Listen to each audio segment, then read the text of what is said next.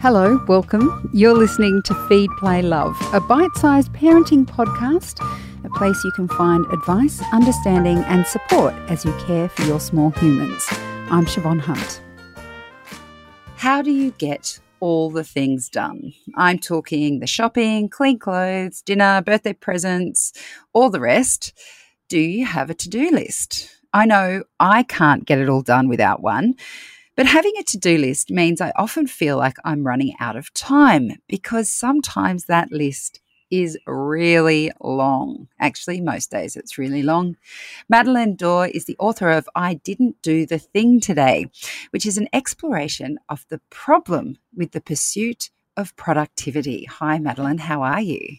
I'm really well, Siobhan. And you're so right that to do list can just get out of hand out of control. And I feel very, um, very productive when I'm writing that list. I feel very in control. Mm-hmm. But what's the um, what's the problem with feeling in control when one writes a list like that? Oh, you're so right, and I I can relate to that calming feeling of writing a to do list and having it all on the page. And I think that in some ways, that's extremely helpful. If it's something that uh, can give us a sense of an overview of what we are carrying around in our minds in terms of everything that we have to do, it can be great to have that download and see it all on the page and see what we're dealing with. But I think for me, and, and maybe many others can relate, what I'm doing when I'm writing that very detailed to do list or that very detailed plan is that I'm trying to eliminate uncertainty and I'm trying to quell my anxiety but I'm not actually taking any action. So it can be this this false sense of control. And I think that's where it's problematic is that we actually have less control than we think and life is uncertain. And so these rigid plans and these rigid to-do lists can set us up to fail. And I guess uh, following on from that, you say that reaching for a truly productive day every day is impossible. So that our whole idea of the to-do list setting us up to fail, why is that? I'm yet to meet someone who has productive day after productive day after productive day. But if you do, Siobhan, let me know. um, no, I don't. I think that uh, there would have to be a robot in disguise, surely, uh, because as human beings, we we ebb and flow. We don't have perfect consistency. Our energy changes day by day. What occurs day by day changes. What happens in our bodies and our minds and our attention it's it's always in flux and i think if we're trying to stick to a rigid schedule or a very rigid sense of what productivity is then we're really narrowing our days and we're narrowing our lives and we're being really hard on ourselves to be these robots, essentially. Uh, so I think we need something far more expanding to apply to our days, something that acknowledges this ebb and flow that we will inevitably encounter because we're human. So you're not necessarily saying throw out that to-do list because that mm. would completely freak me out. mm, me, me too. Me too. um, is it more about how we approach that to-do list, like saying, okay, this might be the list I wrote for today. However, I don't need to tick off every item today. Is it something like that? Absolutely. I think we all need to find our own way. And if writing the to do list is the thing that sets the scene for you and allows you to step into the day, do it. There's there's nothing wrong with um anything that works for you essentially. But I think that it's about holding it lightly because inevitably we will encounter distractions, interruptions. The day will unfold differently to how we expect. And so a to do list in many ways can be an intention rather than an expectation that we must meet. And so being more malleable, knowing that we'll put things onto tomorrow, and doing what we can with the time that we have. Now, this message of yours is kind of a bit uh, counter to what you might find in the well-being world as it is at the moment because everyone's about mm. you know seize a day make things happen write yourself a list have yourself a routine in this kind of attempt for us all to live our best lives and we can really get lost in that like that i that mm. sense that if we drink the lemon juice in the morning if we sit and meditate for 5 minutes if we do these things then we'll be able to do all the other things mm. but, but you see that as counterproductive don't you I do now. Yes, I, I very much fell down that rabbit hole of trying every hack taking on every productivity tip. I spent five years interviewing people about what their days look like, what they do, and when they do it. And I was attempting to find this perfect recipe for productivity.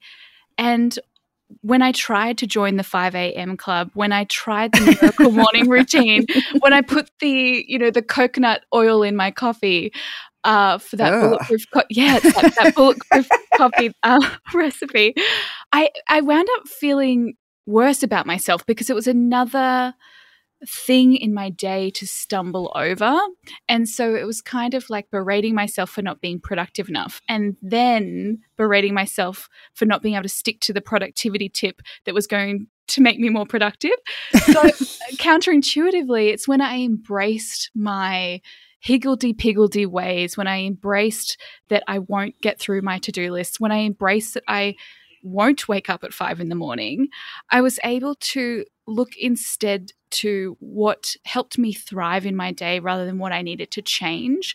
And then I found myself, heaven forbid, more productive because I was actually embracing what works for me. And that's, that's, the, I guess, there is no secret, is what I found it's it's just experimenting again and again. Things will work for you for a moment and then you might need to change it again.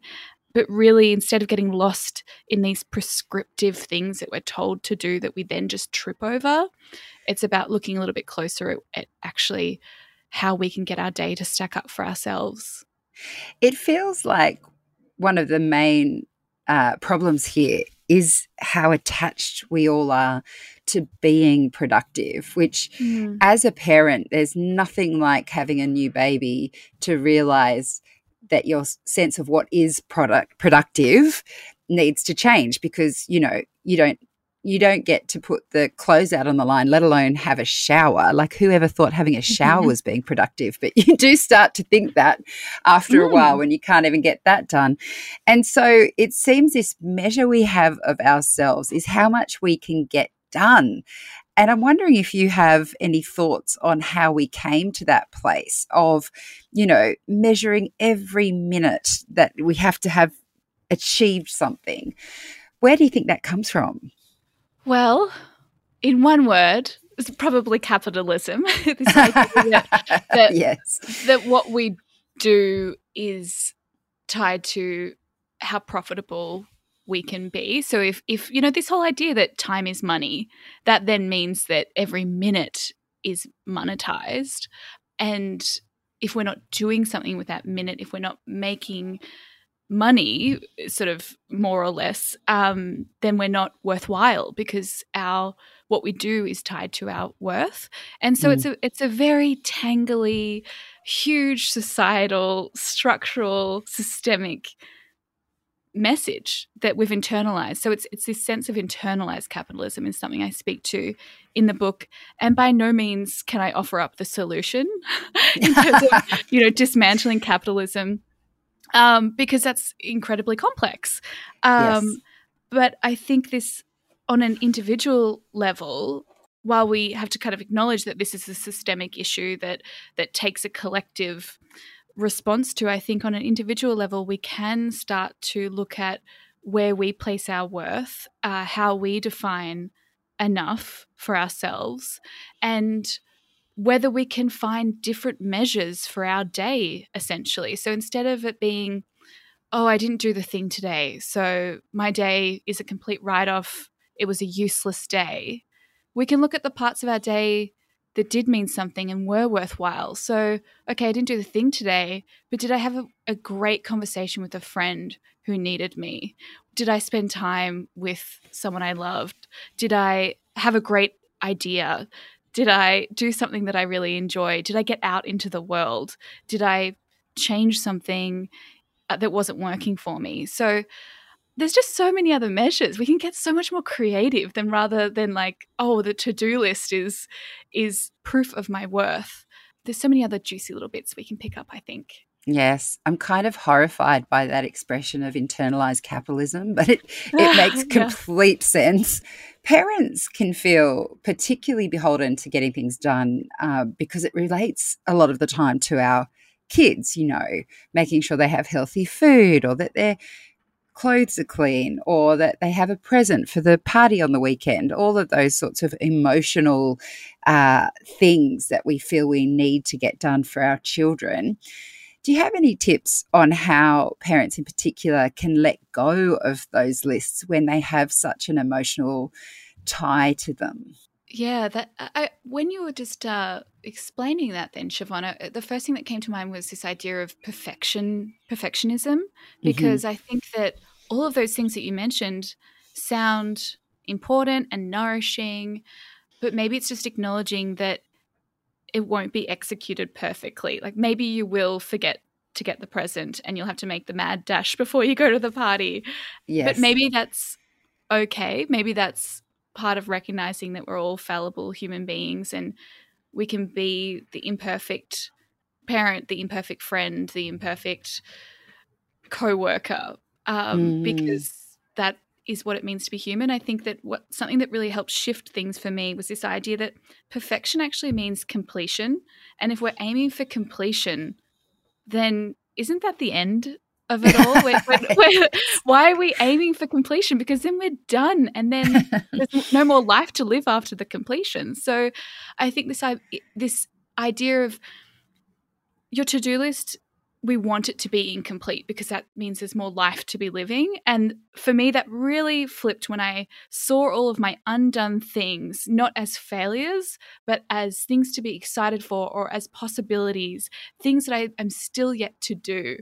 It can be really enlivening to make that flip that mm. oh i didn't do the thing today great i can do it in the future um, i know that that might be a bit of an ambitious oh no, no. I'm trying to um I'm trying to get this into my cells as we speak so that I can mm. do it mm. too. What about when a sick child puts your day of course or a punami or a massive tantrum when something inevitable comes up that just puts all your plans out and, and you've got no mm-hmm. chance of doing them. How do you advise people get their heads around that because in the moment it can be so frustrating and disappointing to have your plans dashed because mm-hmm. it could be that you're actually going to do something really lovely like have a coffee with a friend and then all of a sudden that's done you can't mm-hmm. go um, how do you advise you get your head around that when things don't go to plan mm. i'm curious um, as a parent, how many days do you think that that happens? Would you say that's an almost daily occurrence that things? It depends on your child's age, but right. the younger they are, the more likely they are going to uh, destroy plans left, right, and centre. derail, yeah, because it's, it's yes. fascinating to me because I think we can. I think our days are derailed most days, if not every day, because of life. Life happens, and so I think that something that I turn to often is this self help book that was written in 1908 by Arnold, by Arnold Bennett, and it's called How to Live on 24 Hours a Day. And it's so interesting when we return to these texts that were written more than 100 years ago and see, oh my gosh, we've been dealing with this busyness dilemma for decades and decades and decades.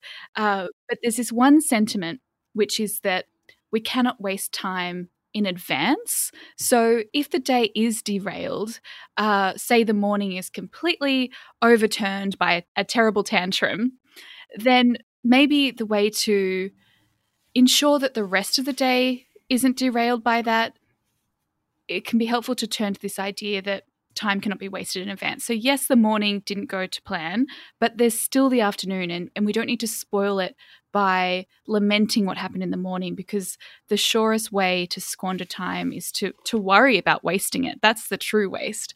And so to get back on course, Arnold Bennett has this beautiful quote about how we can turn over a new leaf every hour if we choose. So I think that that's something I return to often is okay, I may have quote unquote wasted the morning or it was derailed or it didn't go to plan or there was an interruption or a distraction or an emergency or just life, but I still have this moment in front of me. I guess it's sort of that thing about not crying over spilt milk essentially. Mm, but mm. turning over a new leaf, new leaf, new leaf is something that I find quite helpful, and perhaps that's a something that parents can um can think to as well. Yeah, absolutely. Now the antithesis to productivity is stopping, is resting. Why is that such an important part of this idea that you're exploring here about the problem with productivity? Mm. Well, I think that we're in many ways afraid to stop because, again, if we cir- circle back to this idea of internalized capitalism, if we're not doing, we're not worthy. And so, if we're stopping, if we're resting, it can really be confronting to our identity as, as doers. But we're not robots and we, we inevitably will need to rest and stop and learning to be comfortable in that, learning to relish that, learning to take the the nap and not feeling guilty about it can be really enlivening. It can it can bring us into our fullest experience as a human being because we're not just doers. We um we do need to embrace that ebb and flow and and to rest and yeah, I just I think that especially with the years that we've had the last couple of years, it was interesting to see that there was so many different sides to it. Everyone had a, a, different experience, and some people, you know, really embraced that stop and that quiet period. And some people were busier than ever, depending on their work and commitments, or whether they had kids at home and so on. But there was this for those who were able to stop. It was almost like this secret relief, like whispers to each other, like, "Oh, this is quite good, isn't it? Not having to do so much." and so, maybe that's the the answer: is that we can slow things down for ourselves. We don't need to wait for a collective global pause in the hamster wheel. If finding a slower pace and rest works for us and we secretly relish it, why can't we impose that for ourselves? I think that we can we can come up with a lot of different blocks to that uh, excuses, but maybe there is some wriggle room, and and that might change. We we can be busy at different times, and not everyone has that access to to stopping completely but maybe we can learn to politely decline and we can learn not to add to our to-do list if there's already enough there. We can learn to finish what we already have rather than or when we finish our to-do list we can relish not adding anything to it for a while. We don't need to just because you got through it doesn't mean you then have to, you know, oh, okay, what's what's next? So I think there's ways to stop that are uh, accessible to us all, perhaps. Madeleine, there is so much in what you say that resonates with me. Thank you so much for talking with me today. It's been a pleasure. Thank you, Siobhan. That's Madeleine Dore. She's the author of I Didn't Do the Thing Today, and I'll put links in the notes of this episode as to where you can find it. I'm Siobhan Hunt. I hope you enjoyed this episode. If you did, please rate and review us so we can reach and help even more parents. And if you have a topic you'd like me to cover, send your email to feedplaylove at theparentbrand.com.au. See you next time.